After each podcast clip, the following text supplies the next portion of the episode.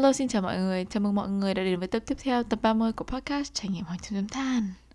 Hôm nay chúng ta sẽ sẽ là phần tiếp theo của tập tìm hiểu về năm định luật về u ích, u ích Law. Và hãy cùng tìm hiểu với mình còn những cái định luật nào nữa mà chúng ta có thể nhắc tới trong ngày hôm nay. Trước khi bắt đầu tập ngày hôm nay thì những ai đang là độc giả của podcast Trải nghiệm Hoàng Kim Dâm Than trên Apple Podcasts hoặc là Spotify thì hãy nhấn subscribe. Và nếu mà mọi người chưa tham gia vào Patreon của podcast Trải nghiệm Chấm Than thì hãy tham gia nhé. Cảm ơn mọi người. Vậy thì ở tập hai mươi cũng giống như là tập ba mươi đúng không? Thì chúng ta đã tìm hiểu về năm định luật, đó chính là một, hiệu ứng thẩm mỹ sử dụng Aesthetic Usability Effect. Hai, đó chính là định luật Higgs.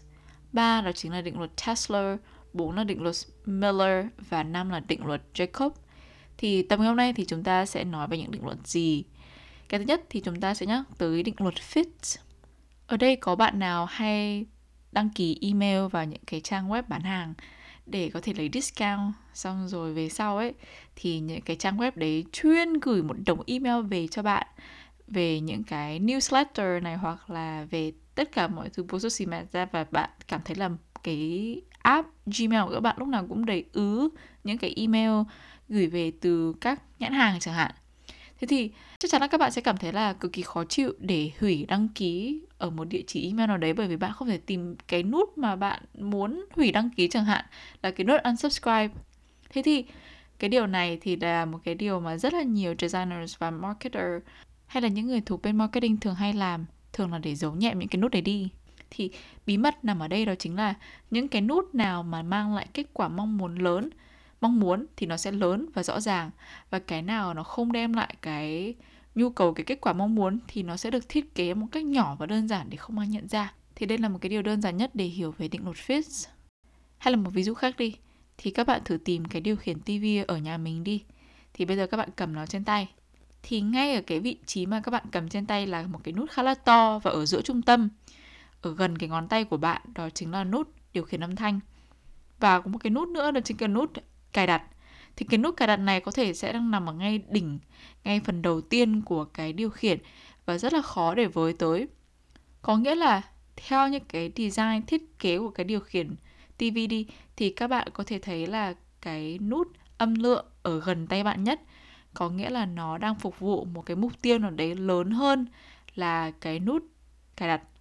bởi vì vị trí của nó gần với cánh tay của bạn và nó không khiến bạn phải di chuyển cái ngón tay đấy nhiều. Theo cách này thì các bạn có thể hiểu định luật Fitts đã giúp chúng ta hiểu cái cách mà kích thước và vị trí của một mục tiêu ảnh hưởng đến thời gian và nỗ lực cần thiết để chọn nó.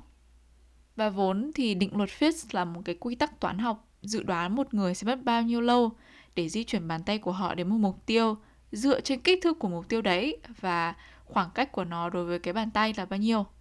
Thì năm một nghìn chín trăm năm mươi tư, Paul Fitts đã nghĩ ra nó trong khi mà nghiên cứu cách người ta di chuyển.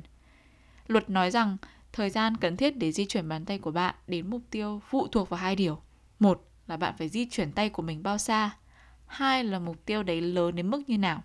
Nói cách khác thì bạn sẽ mất bao nhiêu lâu để đạt được cái mục tiêu xa hơn hoặc là nhỏ hơn. Quy tắc này thì đã được sử dụng rất nhiều trong những cái lĩnh vực khác nhau, chẳng hạn như là tương tác giữa người và máy tính và công nghệ, hay còn gọi là Human Computer Interactions, H C I. Thì luật Fitts đã được sử dụng để làm cho các công cụ như là màn hình cảm ứng này, hay là chuột máy tính này, để nhằm khiến những cái đồ vật đấy nó có mang tính hiệu quả hơn và dễ sử dụng hơn, bằng cách tính cái kích cỡ và vị trí của các nút và biểu tượng. Thế thì luật Fitts ảnh hưởng như thế nào đối với u ích design? Ở đây có ai đã từng chơi trò chơi bắn gà trên máy tính pê xê ngày xưa chưa? Hãy tưởng tượng rằng bạn đang chơi cái trò bắn gà đấy nhá, và nhiệm vụ của bạn là phải bắn vào nhiều con gà nhất và trong khoảng thời gian nhanh nhất có thể. Và những cái con gà này có các kích cỡ khác nhau và ở những khoảng cách khác nhau từ cái vị trí bắn của bạn. Và luật của Fitts thì nói rằng bạn sẽ mất rất là nhiều thời gian hơn để tấn công một mục tiêu nhỏ ở vị trí xa hơn là một mục tiêu lớn ở vị trí gần. Bây giờ thì hãy tưởng tượng là bạn có thể design lại cái giao diện của trò chơi bắn gà đấy dựa vào quy tắc Fitts. Thì ví dụ như là với bạn, với cái trò chơi đấy thì bạn có thể di chuyển các mục tiêu lớn hơn ở xa hơn, là những con gà lớn ở vị trí xa hơn và những cái con gà nhỏ hơn thì ở vị trí gần hơn so với điểm bắn của bạn. Điều này thì nó sẽ làm cho bạn dễ dàng hơn để đạt được mục tiêu một cách nhanh chóng và chính xác. Thì cái này cũng giống như cái cách mà các trò chơi tạo ra các level dễ, thì nó sẽ chỉ để những cái à, mục tiêu nhỏ ở những vị trí gần ở điểm bắn, để từ đấy bạn có thể bắn dễ dàng và chính xác nhất có thể. Thì cái cảm xúc tạo ra được ở đây đó chính là sẽ khiến cho người chơi không cảm thấy bực tức, và sẽ khiến trò chơi thú vị hơn để chơi và ít thất vọng hơn nếu mà mấy người đấy thua, mấy người chơi thua. Ngoài ra thì còn có một cái ví dụ nữa, đó chính là nếu mà bạn đang thiết kế một cái ứng dụng có nốt cho những người gửi những cái form chẳng hạn,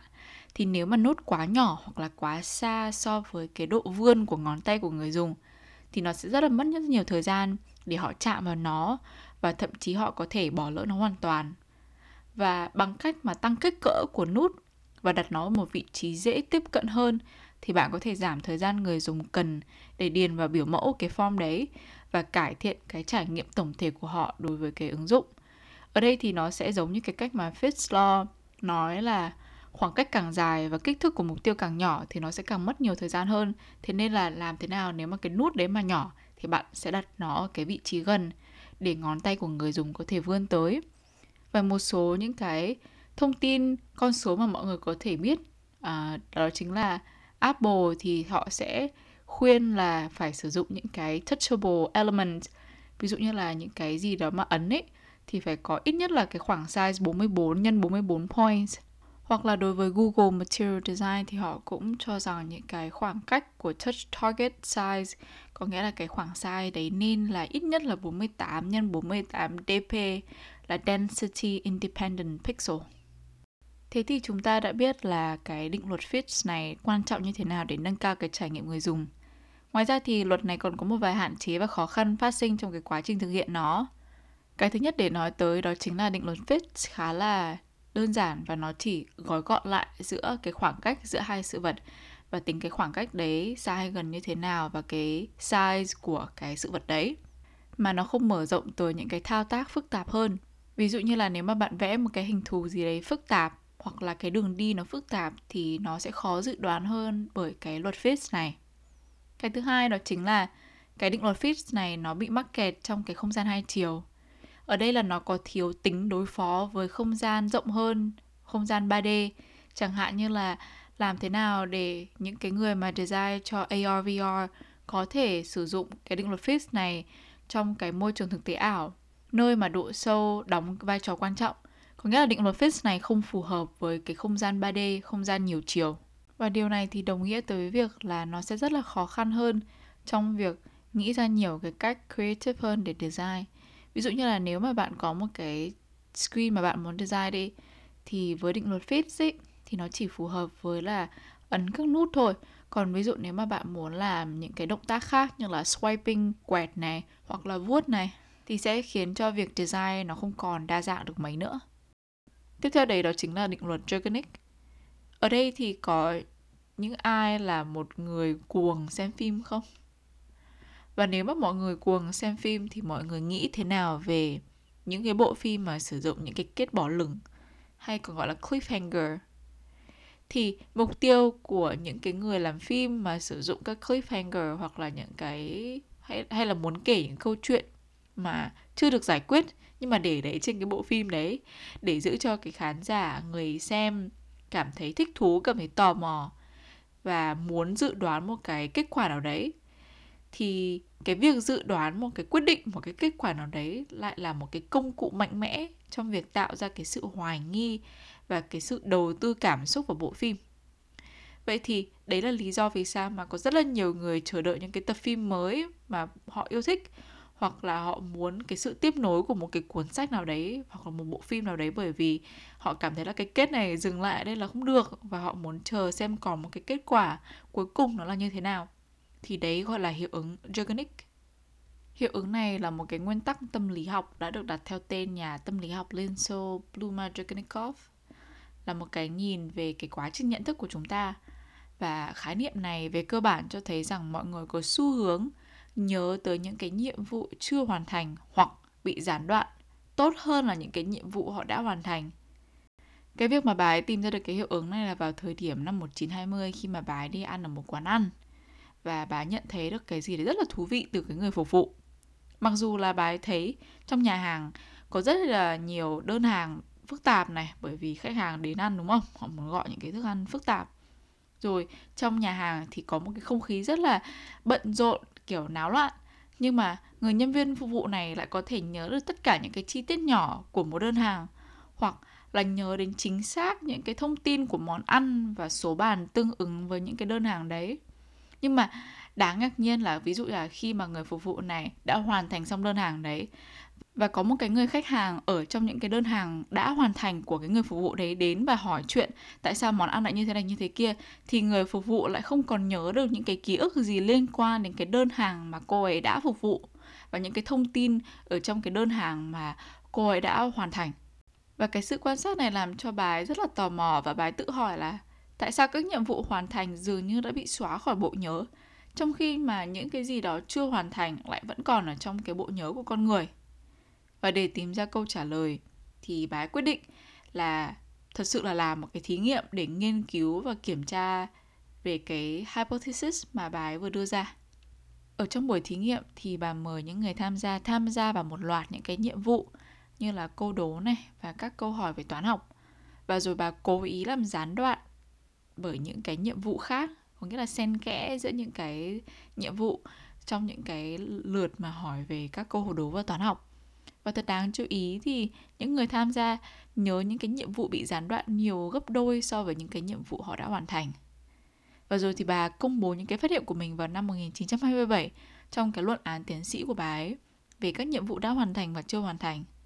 Trong đấy thì bà ấy có nói là ở đây là nó dường như kết luận rằng các nhiệm vụ chưa hoàn thành thực sự được ghi nhớ tốt hơn nhiều so với nhiệm vụ đã hoàn thành. Và cái statement, cái tuyên bố này cơ bản bao gồm những cái gì chúng ta cần biết về hiệu ứng Zeigarnik. Và từ đó thì hiệu ứng Zeigarnik là một cái yếu tố quan trọng trong việc hiểu biết về nhận thức con người, và với những cái hậu quả trong cái lĩnh vực về tâm lý học đến cái quảng cáo và thiết kế trải nghiệm người dùng. Thế thì với cái statement cơ bản đấy, hãy phát triển sâu hơn nó một chút. Đó chính là các nhiệm vụ chưa hoàn thành không chỉ chiếm một cái vị trí nổi bật trong ký ức của con người, mà chúng cũng làm cho con người cảm thấy bực bội, cảm thấy có một cái sự mong muốn mơ hồ và kiên trì một cái sự thúc đẩy để hoàn thành chúng. Có nghĩa là từ cái statement của bà ấy thì chúng ta sẽ cho ra biết được một cái kết quả, đó chính là cái hiệu ứng này nói về những cái nhiệm vụ chưa hoàn thành có thể tạo ra sự thúc đẩy của con người để hoàn thành nó. Vậy thì để minh họa cho cái điều đấy thì ví dụ như là bạn đang rửa bát đi, và bạn đang rửa bát nửa chừng thì có người gọi điện cho bạn. Bạn nói chuyện được một lúc rồi bạn sẽ cảm thấy khi mà bạn tắt cái cuộc gọi đấy đi, bạn sẽ muốn quay lại làm việc cho nhanh, rửa cho xong cái đống bát đấy. Thì cái hiệu ứng đấy khiến cho bạn thôi thúc muốn hoàn thành nhiệm vụ. Một trong những cái lĩnh vực mà sử dụng và áp dụng cái hiệu ứng Zeigarnik này khá là nhiều, đó chính là lĩnh vực về nền tảng học tập trực tuyến. Ví dụ như là bạn mà đang học một cái khóa học nào đấy mà bạn thấy rất là thú vị, mà bạn nhìn lên cái thanh công cụ, cái thanh tiến trình ấy, cái progress bar, và bạn thấy là bạn đã hoàn thành được năm mươi phần trăm rồi, thì lúc ấy là bạn vẫn sẽ cảm giác là bạn chưa hoàn thành được và bạn muốn hoàn thành nhanh chóng. Tại vì cái thanh tiến độ nó như kiểu là một cái công cụ thúc đẩy bạn là bạn phải hoàn thành được một trăm phần trăm, hoàn thành hết cái bài tập cho xong đi, cho kết thúc đi, để được lấy cái certificate, cái bằng khen mà hoàn thành. Thế thì ngoài ra thì còn có những cái ví dụ như là nếu mà các bạn dùng những cái app mà nó đòi hỏi cái onboarding process là phải điền những cái thông tin, ví dụ như là trả lời những cái câu hỏi. Ví dụ như là nếu mà bạn nhớ có những cái app mà mỗi cái screen đều là một cái câu hỏi, rồi bạn ấn vào cái nút tiếp theo hoặc nút next thì sẽ chuyển sang cái câu hỏi tiếp theo, thì cái thanh tiến trình, thanh tiến độ ở trên nó sẽ di chuyển một chút. Ngoài ra thì một số app sẽ có ghi cái phần trăm còn lại hoặc là cái phần trăm đã hoàn thành, để từ đấy bạn có thể biết là bạn đã hoàn thành được bao nhiêu phần trăm trong tổng số những cái câu hỏi mà họ đưa ra. Thì ở đây là để chỉ những cái ví dụ điển hình mà sử dụng cái hiệu ứng Zeigarnik, đặc biệt là thanh tiến trình hoặc thanh tiến độ hay còn gọi là progress bar, thì nó sẽ giúp cho bạn nhìn thấy được rõ ràng cái quá trình, và từ đấy thì nó sẽ thúc đẩy bạn hoàn thành cái nhiệm vụ, cái task được giao. Việc mà hiệu ứng Zeigarnik này đó là một cái công cụ mạnh mẽ để có thể tăng cái sự thúc đẩy, cái yêu cầu, cái ham muốn của con người hoàn thành một cái task, một cái nhiệm vụ chưa hoàn thành. thì ngoài ra nó còn có những cái hạn chế như sau. Một, đó chính là việc sử dụng nó quá nhiều sẽ dẫn tới cái sự phiền nhiễu và giảm đi cái sự thúc đẩy và cái ham muốn được tham gia hoàn thành nó. Ví dụ như là nếu mà các bạn mà học một cái gì đấy mà các bạn đã không thích học rồi thì cứ gửi mấy cái notifications hiển thị mấy cái năm mươi phần trăm, sáu mươi phần trăm tiếp theo nữa chăng nữa thì bạn cũng sẽ không muốn hoàn thành và bạn cảm thấy bị phiền nhiễu và có thể là bạn sẽ quyết định là bỏ cái app ấy đi. Cái trường hợp thứ hai đó chính là nếu mà các bạn design cái thanh progress bar, cái thanh tiến độ đi mà các bạn không thể hiện nó chính xác. Có nghĩa là tôi nhìn thấy là nó còn ba mươi phần trăm nữa thôi mà sao tôi mãi vẫn chưa hoàn thành cái list câu hỏi mà bạn bắt tôi làm, thì nó sẽ khiến mọi người cảm thấy nản chí và không muốn hoàn thành nữa. Và ngoài ra thì không phải ai, tất cả con người đều có chung cái hiệu ứng, đó chính là nếu mà nó chưa hoàn thành thì muốn hoàn thành cho xong. Một số người là nếu mà đã muốn chưa hoàn thành là cũng chả có quan tâm, thì nó cũng cho thấy là cái hiệu ứng này có thể không bao quát hết một trăm phần trăm người dùng. Thế nên là hãy cân nhắc cái điều đấy khi mà các bạn thiết kế một cái gì đấy mà có phải sử dụng hiệu ứng Zeigarnik. Tương tự như vậy thì không phải những cái nhiệm vụ nào cũng có thể đáp ứng và sử dụng được cái hiệu ứng Zeigarnik này. Sẽ có một số cái nhiệm vụ đòi hỏi cái nỗ lực tinh thần của con người hoặc là người dùng sử dụng cái ứng dụng hoặc cái nhiệm vụ đấy, sẽ đòi hỏi cái nỗ lực tinh thần đáng kể rất là nhiều để thực sự phát triển nó và tiếp tục nó. Ví dụ như là những người mà bị béo phì mà phải đi ra tập gym thì cái việc mà họ đi ra phòng tập mỗi ngày thôi đã là đòi hỏi rất là nhiều cái nỗ lực trong bản thân họ để đi ra tập gym. Thế nên là nếu mà các bạn chỉ làm progress bar hoặc các bạn chỉ gửi notification không thôi thì sẽ vẫn không có đủ sức lôi kéo cho những cái người mà cần phải sử dụng rất là nhiều những cái nỗ lực tinh thần để hoàn thành cái nhiệm vụ đấy. Vậy đấy là những thông tin về hiệu ứng Zeigarnik. Bây giờ chúng ta hãy tìm hiểu về ngưỡng Doherty, hay còn gọi là Doherty Threshold. Để hiểu về ngưỡng Doherty thì mình có thể giải thích một cách ví dụ như thế này, như kiểu là để bạn hiểu cái nền tảng của cái ngưỡng Doherty là gì. Thì ví dụ như là nếu mà bạn nướng bánh, à, bạn sẽ đầu tiên là bạn sẽ biết cái công thức này, xong bạn mua nguyên liệu này, xong rồi về bạn follow cái công thức này, xong rồi bạn ngoáy ra được một cái bột, ngoáy ra được một cái bánh để bạn cho vào lò nướng. Và bây giờ thì cái việc mà bạn cho vào lò nướng thường mất rất là nhiều thời gian, rơi vào tầm bốn mươi phút cho đến một tiếng đồng hồ để mà bạn nướng một cái bánh. Và khi mà bạn nướng một cái bánh thì bạn khó có thể nhìn thấy được là bên trong cái bánh hình thù như thế nào, đang lớn lên ra làm sao. Và bạn cứ ở ngoài đợi thôi, bạn cứ chờ đồng hồ cứ di chuyển và bạn cứ chờ cho cái bánh được nướng xong. Thì cái cảm giác chờ là một cái cảm giác gì đấy mà không ai thích, và mọi người cảm giác rất là bức bối và cảm giác là muốn cho xong, nhanh cho xong. Thì đấy là một cái cách hiểu đơn giản để các bạn có thể lấy đấy làm nền tảng để hiểu về ngưỡng Doherty. Thì ngưỡng Doherty là một cái nguyên tắc được sử dụng trong cái sự tương tác giữa con người và máy tính, hay còn gọi là Human Computer Interactions, H C I, và được định hình bởi ông Walter Doherty và Arvin Tadani vào năm một chín tám hai, khi hai người đang làm việc tại I B M. Cái định luật này cho rằng tốc độ tương tác tối ưu giữa máy tính và người dùng nên thấp hơn bốn trăm milliseconds. Và nguyên tắc này thì được xoay vòng bởi cái ý tưởng rằng năng suất tăng lên khi mà một máy tính hoặc hệ thống phản ứng lại với cái hành động của người dùng trong vòng bốn trăm millisecond, hay còn gọi là bốn trăm milligiây ấy, thì nó sẽ giúp nhằm loại bỏ cái cảm giác chờ đợi của người dùng. Và cái ngưỡng Doherty, hay còn gọi là ngưỡng bốn trăm milligiây ấy, thì nó được tìm hiểu để hiểu về cái bản chất con người và sự thiếu kiên nhẫn vốn có của chúng ta. Các bạn có thể hiểu được là cái bốn trăm milligiây ấy là rất là ngắn. Và từ đấy cho thấy rằng nếu mà các bạn vượt ra ngoài cái ngưỡng bốn trăm milligiây đấy thì sẽ khiến cho người dùng cảm thấy rất là chậm trễ này, và khiến cho họ mất tập trung và làm gián đoạn cái quá trình suy nghĩ, và thậm chí dẫn đến cái sự thất vọng trong việc sử dụng cái sản phẩm hoặc là một cái product nào đấy mà vượt quá cái bốn trăm milligiây đấy. Vậy thì có khi nào ở đây muốn nói là ngưỡng Doherty là để chỉ một cái sản phẩm nào đấy cần phải phát triển và cần phải chạy rất là nhanh không? Ở đây không phải như vậy, mà ở đây muốn chỉ là nếu mà các bạn có một cái sản phẩm nào đấy đáp ứng đúng cái nhu cầu của người dùng thì từ đấy sẽ giúp cho bạn chiến thắng hoặc là gain, có được rất là nhiều người dùng hơn là các sản phẩm đang là competitor của mọi người, của các bạn trên thị trường. Và nếu sản phẩm của các bạn chạy nhanh hơn thì sẽ khiến cho người dùng cảm thấy là nó đáng tin cậy và muốn sử dụng hơn là những cái sản phẩm khác đang ở trong thị trường. Ví dụ nhá, ví dụ như là các bạn sử dụng một cái ứng dụng nào đấy phát nhạc đi, streaming nhạc đi, thì với tư cách là một người dùng thì khi mà bạn mở ứng dụng đấy lên và tìm kiếm cái bài hát yêu thích của mình và bạn nhấn play, thì nếu mà âm nhạc phát ra ngay lập tức thì bạn sẽ cảm thấy là cái ứng dụng này đáp ứng đúng cái nhu cầu mà nó còn rất là đáng tin cậy và hiệu quả. Và từ đấy thì cái phản hồi ngay lập tức đấy nó sẽ khiến cho người dùng cảm giác hài lòng và khuyến khích muốn sử dụng tiếp để nghe những cái bài nhạc khác, và thậm chí là muốn khám phá khác, các tính năng khác trong đó, và có thể sẽ giới thiệu cái ứng dụng đấy cho những người khác. Tuy nhiên thì giả sử nếu mà có một cái sự chậm trễ nào đấy trước khi xảy ra, trước khi cái âm nhạc đấy bắt đầu, thậm chí chỉ là vài giây thôi, thì trong trường hợp đó sự gián đoạn của cái mạch tương tác, dòng chảy có thể sẽ khiến cho bạn đặt câu hỏi là về tính hiệu quả của ứng dụng, và dẫn tới khả năng là sẽ muốn ngắt kết nối và dừng sử dụng để chuyển sang cái platform khác để có thể nghe nhạc. Và bạn có thể sớm kết luận rằng có cái gì đó không ổn với ứng dụng và muốn tìm ngay cái sự lựa chọn thay thế. Nghe có vẻ thì sự chậm trễ nhỏ này có thể sẽ ảnh hưởng đến rất nhiều đến cái nhận thức, sự tham gia, sự ham muốn tham gia và sự hài lòng tổng thể của người dùng. Thế nếu một ngày nào đấy đen đủi đi, trường hợp nào đấy đen đủi đi, có gì đấy xảy ra thật và khiến cho cái sự chậm trễ nó diễn ra, và người dùng đang có dấu hiệu là muốn bỏ đi và tìm một cái sản phẩm nào khác để thay thế,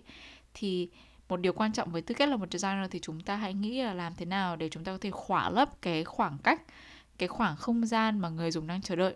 Một cái ví dụ điển hình mà, mà mình nghĩ là rất là xuất sắc đó chính là trò chơi Chrome Dino. Có nghĩa là khi mà các bạn vào Google Chrome mà nó không load được ấy, thì sẽ có cái trò chơi con khủng long. Và tự dưng thì lúc đầu mình sẽ rất là muốn bỏ khỏi Chrome và vào những cái trang web khác, cái phần mềm khác như là Firefox chẳng hạn. Nhưng mà tự dưng cái trò chơi con khủng long đấy lại khiến cho mình dành thời gian và chơi nó. Trong lúc đấy thì mình sẽ chơi, và khi mà mình thua thì mình mới reload lại cái Google Chrome để mà có thể để xem mình có thể tra cứu được không. Nhưng mà chắc chắn là việc cái thiết kế một cái trò chơi hoặc một cái ứng dụng nào đấy, hoặc là một cái cách tương tác nào đấy trong cái khoảng trống thời gian giữa mà người dùng chờ đợi sẽ khiến cho các bạn giữ chân người dùng ở lại ở cái phần mềm hoặc cái platform hoặc sản phẩm của các bạn lâu hơn. Tuy nhiên thì thiết kế cho ngưỡng Doherty không phải là không có những cái thách thức. Cái thứ nhất đó chính là nói về cái công suất xử lý. Ví dụ như là các hệ thống cũ hơn hoặc là các nhiệm vụ phức tạp hơn có thể sẽ gặp khó khăn trong việc cung cấp cái phản hồi trong vòng bốn trăm mi-li-giây đấy. Và điều này có thể sẽ gây ra cái sự thất vọng cho người dùng. Trường hợp nữa đó chính là tốc độ Internet. Thì ví dụ như là các hệ thống hoặc là một số khu vực có tốc độ Internet chậm hơn thì có thể sẽ ngăn cái ứng dụng này đạt được cái ngưỡng Doherty. Và mặc dù bất chấp những cái nỗ lực thiết kế nào tốt chăng nữa thì nếu mà tốc độ Internet hoặc là bạn mất Internet hoặc là bạn không sử dụng được Wi-Fi thì sẽ không sử dụng được cái sản phẩm đấy. Và cái cuối cùng đó chính là cái sự kích thích quá mức. Ở đây có nghĩa là khi mà các bạn có cái phản ứng nhanh thì thường nó có lợi, nhưng mà nếu mà tốc độ quá cao thì có thể sẽ khiến người dùng cảm thấy bị áp đảo và cảm thấy bị vội quá. Đặc biệt là nếu mà các bạn đang sử dụng những cái ứng dụng phức tạp và đòi hỏi rất là nhiều cognitive load, có nghĩa là cái yêu cầu về sự tập trung cao của người dùng. Tiếp nối với ngưỡng Doherty thì chúng ta sẽ có hiệu ứng von Restorff. Hãy tưởng tượng là bạn đến một cái bữa tiệc nào đấy và những người ở bữa tiệc đấy ăn mặc có vẻ sẽ không phải là đẹp lắm. Nhưng sẽ có một cái cô gái hoặc là một chàng trai bước vào trong cái bữa tiệc đấy và mặc một cái bộ đồ rất là đẹp, tươi sáng, ánh nắng, ban mai nhìn một phát là thấy đẹp ngay. Thì ngay vào cuối buổi tối ngày hôm đấy thì chắc chắn là việc mà bạn sẽ nhớ về bữa tiệc đấy đó chính là bạn sẽ nhớ về cái vị khách bước vào đấy với tất cả bộ trang phục, với mùi hương, với cả cái ánh nhìn mà bạn nhìn về vị khách đấy. Tại vì sao bạn lại nhớ về cái vị khách đấy hơn cả những cái người đang ở trong bữa tiệc đấy là gì? Là bởi vì vị khách đấy khác với những cái người đang ở bữa tiệc. Nó khác với cái sự chuẩn mực đang có. Vậy thì hiệu ứng von Restorff là gì? Vào những năm một chín ba mươi thì nhà tâm thần học người Đức tên là Hedwig von Restorff đã tiến hành một cuộc nghiên cứu mà cuối cùng đã làm sáng tỏ ra một cái sự kỳ lạ hấp dẫn của trí nhớ con người. Bà ta đã quan sát thấy là khi mà có nhiều đối tượng giống nhau, thì cái đối tượng khác biệt nhất với phần còn lại sẽ thu hút sự chú ý của chúng ta nhiều nhất. Hiện tượng này có ý nghĩa sâu sắc đến nỗi mà nó đặt theo tên của bà ấy, von Restorff, và một số người còn gọi nó đó chính là hiệu ứng cô lập. Trong nhiều thập kỷ vừa qua thì hiệu ứng von Restorff không chỉ giới hạn trong lĩnh vực tâm lý học, mà nó đã phát ra ngoài như kiểu lĩnh vực như là marketing, hoặc là thiết kế web, hoặc là giáo dục, và thậm chí là storytelling, kể chuyện. Nguyên tắc này thì có một cái sức mạnh khá là phổ biến, đó chính là trong một thế giới bão hòa thông tin thì những cái thông tin độc đáo và khác biệt sẽ gắn liền hơn với ký ức của chúng ta. Thường thì chúng ta sẽ thấy nhiều trong graphic design hoặc là marketing, truyền thông, branding. Nếu mà chúng ta thấy một cái style design nào đấy mà chúng ta thích thì thường chúng ta sẽ rất là muốn theo đuổi nó hoặc là muốn học để có thể làm được. Và đối với u ích ý, thì ví dụ như là với những cái website nào mà có cái trải nghiệm người dùng rất là tốt mà không có bất cứ một cái lỗi gì thì sẽ là một cái website mà bạn sẽ nhớ và muốn sử dụng liên tục. Thế thì hãy thử nghiên cứu von Restorff, hiệu ứng von Restorff này ở một cái level kỹ hơn đi xem nào. Thì làm thế nào để chúng ta có thể áp dụng cái hiệu ứng này vào trong những cái design elements, những cái cân nhắc về design experience mà mọi người muốn có trong cái app của mọi người chẳng hạn. Ví dụ như là app Airbnb. Thì nếu mà bạn nào đã dùng Airbnb rồi thì sẽ thấy là trong một số cái nhà hoặc là cái nơi mà các bạn muốn ở thì sẽ có một số host. Nó sẽ được đặt tên là superhost, có nghĩa là một cái người landlord, một cái người chủ nhà rất là tốt và có được nhiều review cao. Thì ví dụ như là những cái người như thế mà có cái mã, cái mark superhost bên trong đấy thì sẽ là thể hiện một cái sự riêng biệt hơn là những cái host ở những cái nhà khác mà không có cái mark superhost. Thì khi mà bạn có vô số cái sự lựa chọn thì những cái sự lựa chọn nào mà có superhost sẽ thu hút người dùng sử dụng và muốn tìm kiếm những cái nơi mà có superhost đầu tiên. Ví dụ nếu mà nó full book rồi, nó book hết rồi thì chắc chắn là bạn sẽ phải tìm đến những cái nơi khác. Nhưng mà đấy sẽ luôn là những cái nơi đầu tiên mà mọi người tìm đến. Vậy thì hiệu ứng von Restorff có thể coi là một cái công cụ khá là mạnh mẽ. Thế thì ngoài ra việc mà sử dụng nó cũng phải rất là cẩn thận. Một, đó chính là đừng có sử dụng quá mức. Khi mà bạn nhấn mạnh mọi thứ thì chả có cái gì thật sự được nhấn mạnh, chả có cái gì thật sự là nổi bật. Vậy thì việc quá tải một cái thiết kế với nhiều yếu tố độc đáo có thể sẽ gây nhầm lẫn và confuse cho người dùng. Cái thứ hai đó chính là hãy làm nổi bật một mục mà không liên quan, có thể sẽ làm cho người dùng bị phân tâm khỏi cái thông tin hoặc là cái hành động thiết yếu của sản phẩm đấy. Và cuối cùng là việc tìm kiếm cái sự cân bằng giữa những cái yếu tố khác biệt cùng với những cái yếu tố bình thường khác và làm thế nào để khiến chúng nó một cách mạch lạc, thiết kế nó một cách mạch lạc và duy trì nó một cách gắn kết nhất có thể. Thì đấy là một cái thách thức mà cần phải giải quyết được à, với tư cách là một designer. Và định luật cuối cùng đó chính là định luật Parkinson. Nếu mà các bạn đã từng nghe cái câu nói nếu mà bạn chờ đến phút cuối, nó sẽ chỉ mất một phút để làm, thì cái câu nói đấy nắm trọn cái bản chất của định luật Parkinson. Thì với cái cốt lõi của nó thì là luật đề này cho rằng là nếu mà bạn được năm ngày để hoàn thành một nhiệm vụ thì bạn sẽ luôn luôn mất tất cả năm ngày, ngay cả khi mà nhiệm vụ đấy có thể được hoàn thành sớm hơn và nhanh hơn. Tương tự như vậy, nếu mà bạn phân bổ cả cái năm cái nhiệm vụ này cho cả một năm đi thì bạn cũng sẽ dành mất cả một năm để có thể hoàn thành cái nhiệm vụ đấy. Cái định luật này được khởi nguồn từ ông Cyril Northcote Parkinson, là một nhà sử học và học giả nổi tiếng ở Anh. Ông đã giới thiệu với thế giới một tuyên bố dường như rất là đơn giản nhưng mà ảnh hưởng rất là sâu sắc. Đó chính là công việc mở rộng để lấp đầy thời gian có sẵn để hoàn thành nó. Mình nói lại nhá. Công việc mở rộng để lấp đầy thời gian có sẵn để hoàn thành nó. Cái sự cốt lõi của câu nói đấy để thể hiện cái sự tương tác, sự phối hợp, sự liên kết và mối quan hệ phức tạp giữa hành vi con người với việc quản lý thời gian và đạo đức làm việc. Năm một nghìn chín trăm năm mươi lăm thì ông đã đưa cái chia sẻ của ông lên tờ báo The Economist với mục tiêu ban đầu là để châm biếm cái cách mà công chức Anh làm việc. Và ông cho rằng cái hệ thống cơ quan chức năng đang rất là nhiễu sự và dành rất là nhiều thời gian chỉ để làm một cái việc nhỏ nhoi. Thì Parkinson nhấn mạnh rằng các quản trị viên, quan chức mặc dù có đủ nguồn lực và thời gian thường bị mắc kẹt trong cái sự phức tạp không cần thiết. và làm cho các nhiệm vụ kéo dài lâu hơn mức hợp lý. Ông cho rằng là bất kỳ những cái nhiệm vụ nào cũng có thể sẽ phình to ra cho đến khi hết thời gian có sẵn được sử dụng. Tuy nhiên thì cái nguyên tắc này không bị giới hạn bởi cái sự quan liêu của nước Anh thời bấy giờ, mà qua những cái thập kỷ vừa rồi thì nó đã cho thấy được rằng cái công việc này, cái nguyên tắc này có thể áp dụng vào trong những cái hội đồng quản trị doanh nghiệp này, rồi các tổ chức giáo dục. Nó nhấn mạnh một cái sự xu hướng phổ quát của con người để điều chỉnh cái sự phức tạp và thời gian của một nhiệm vụ theo thời gian được phân bổ. Ví dụ như thế này, nếu mà bạn được giao phải nướng mười hai cái bánh trong vòng một giờ, cái bánh quy chẳng hạn, thường thường thì thời gian để nướng một cái bánh sẽ rơi vào khoảng tầm ba mươi đến bốn mươi lăm phút. Có nghĩa là bạn sẽ dành khoảng tầm mười lăm phút đầu tiên, mười lăm đến hai mươi phút đầu tiên tìm hiểu nguyên liệu này, à, bắt đầu trộn này, rồi định hình bánh này, và rơi vào khoảng tầm hai mươi phút sau đấy thì bạn chắc chắn là phải cho vào trong lò nướng để bạn có thể dành khoảng bốn mươi phút để nướng cái bánh và để nguội cái bánh. Nhưng mà nếu mà mình giao cho các bạn ba tiếng đồng hồ chỉ để nướng mười hai cái bánh thì lúc đấy thì bạn sẽ đủng đỉnh hơn này, bạn sẽ làm một cách chậm rãi hơn này, bạn sẽ thử nghiệm nhiều thứ hơn này, bạn sẽ làm mọi hình thù hình dáng của cái bánh, bánh ngọt hay là bánh hơi ngọt quá, hoặc là bánh hình tròn nhỏ, hoặc là bánh hình tròn to. Rồi bạn mỗi cái bạn sẽ trang trí một kiểu. Và sau kết thúc ba tiếng đồng hồ thì bạn vẫn sẽ hoàn thành đúng cái số lượng mười hai cái bánh quy đã được giao cho.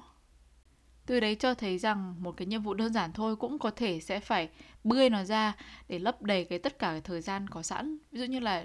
với một tiếng và ba tiếng đồng hồ thì bạn vẫn sẽ cho ra được mười hai cái bánh quy như bình thường. Thế thì cái định luật Parkinson này có đang muốn nói đến sự thiếu hiệu quả hay là quản lý thời gian kém ở con người hay không? Ở mức độ sâu hơn thì định luật Parkinson đang làm sáng tỏ mối quan hệ tâm lý của chúng ta với thời gian.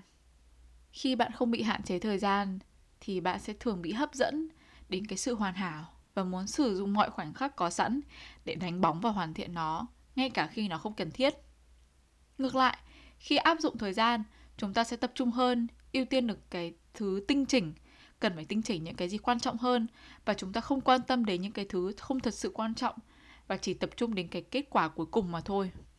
Ví dụ như là deadline của một bài thuyết trình đi, khoảng tầm hai tuần, nhưng mà bạn sẽ không làm trong vòng hai tuần đấy đi, mà bạn lại lười, bạn lại muốn làm trong vòng ba ngày cuối cùng chỉ để nộp.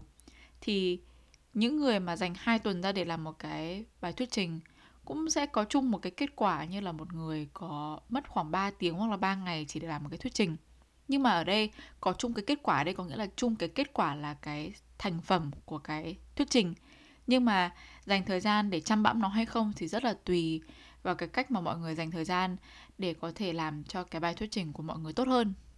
Thế thì cái định luật này nó liên quan gì đến u ích design? Mình thấy là nó sẽ liên quan nhiều hơn đến cái cách mà chúng ta làm việc với u ích hoặc là chúng ta làm việc với các team khác. Ví dụ như là nếu mà bạn à, phải đưa ra một cái phản hồi nào đấy trong một cái buổi meeting nào đấy với các bên, thì nếu mà các bạn có một cái khoảng thời gian dài cho việc give feedback thì có thể dẫn tới cái việc gây hại, đó chính là sẽ khiến cho nhiều bên chỉ tập trung những cái chi tiết nhỏ, dẫn tới rất là nhiều cái sự thay đổi mà không tập trung vào cái concept, cái lớn hơn. Và việc mà chỉ tập trung vào những cái chi tiết nhỏ sẽ dẫn tới ảnh hưởng đáng kể đến deadline, đến cái cách mà sản phẩm cuối cùng thật sự được đưa ra,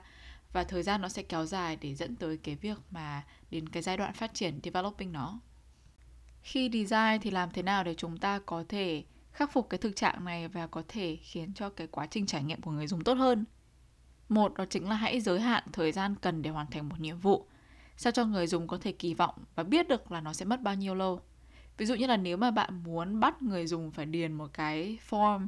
hoặc là một cái onboarding questionnaire thì hãy viết trong phải cái phần content writing của các bạn là người dùng sẽ chỉ mất năm phút để điền cái thông tin này thôi. Thì từ đấy người dùng có thể biết là người ta sẽ chỉ mất năm phút mà thôi, dù gì sáu đến bảy phút là kịch.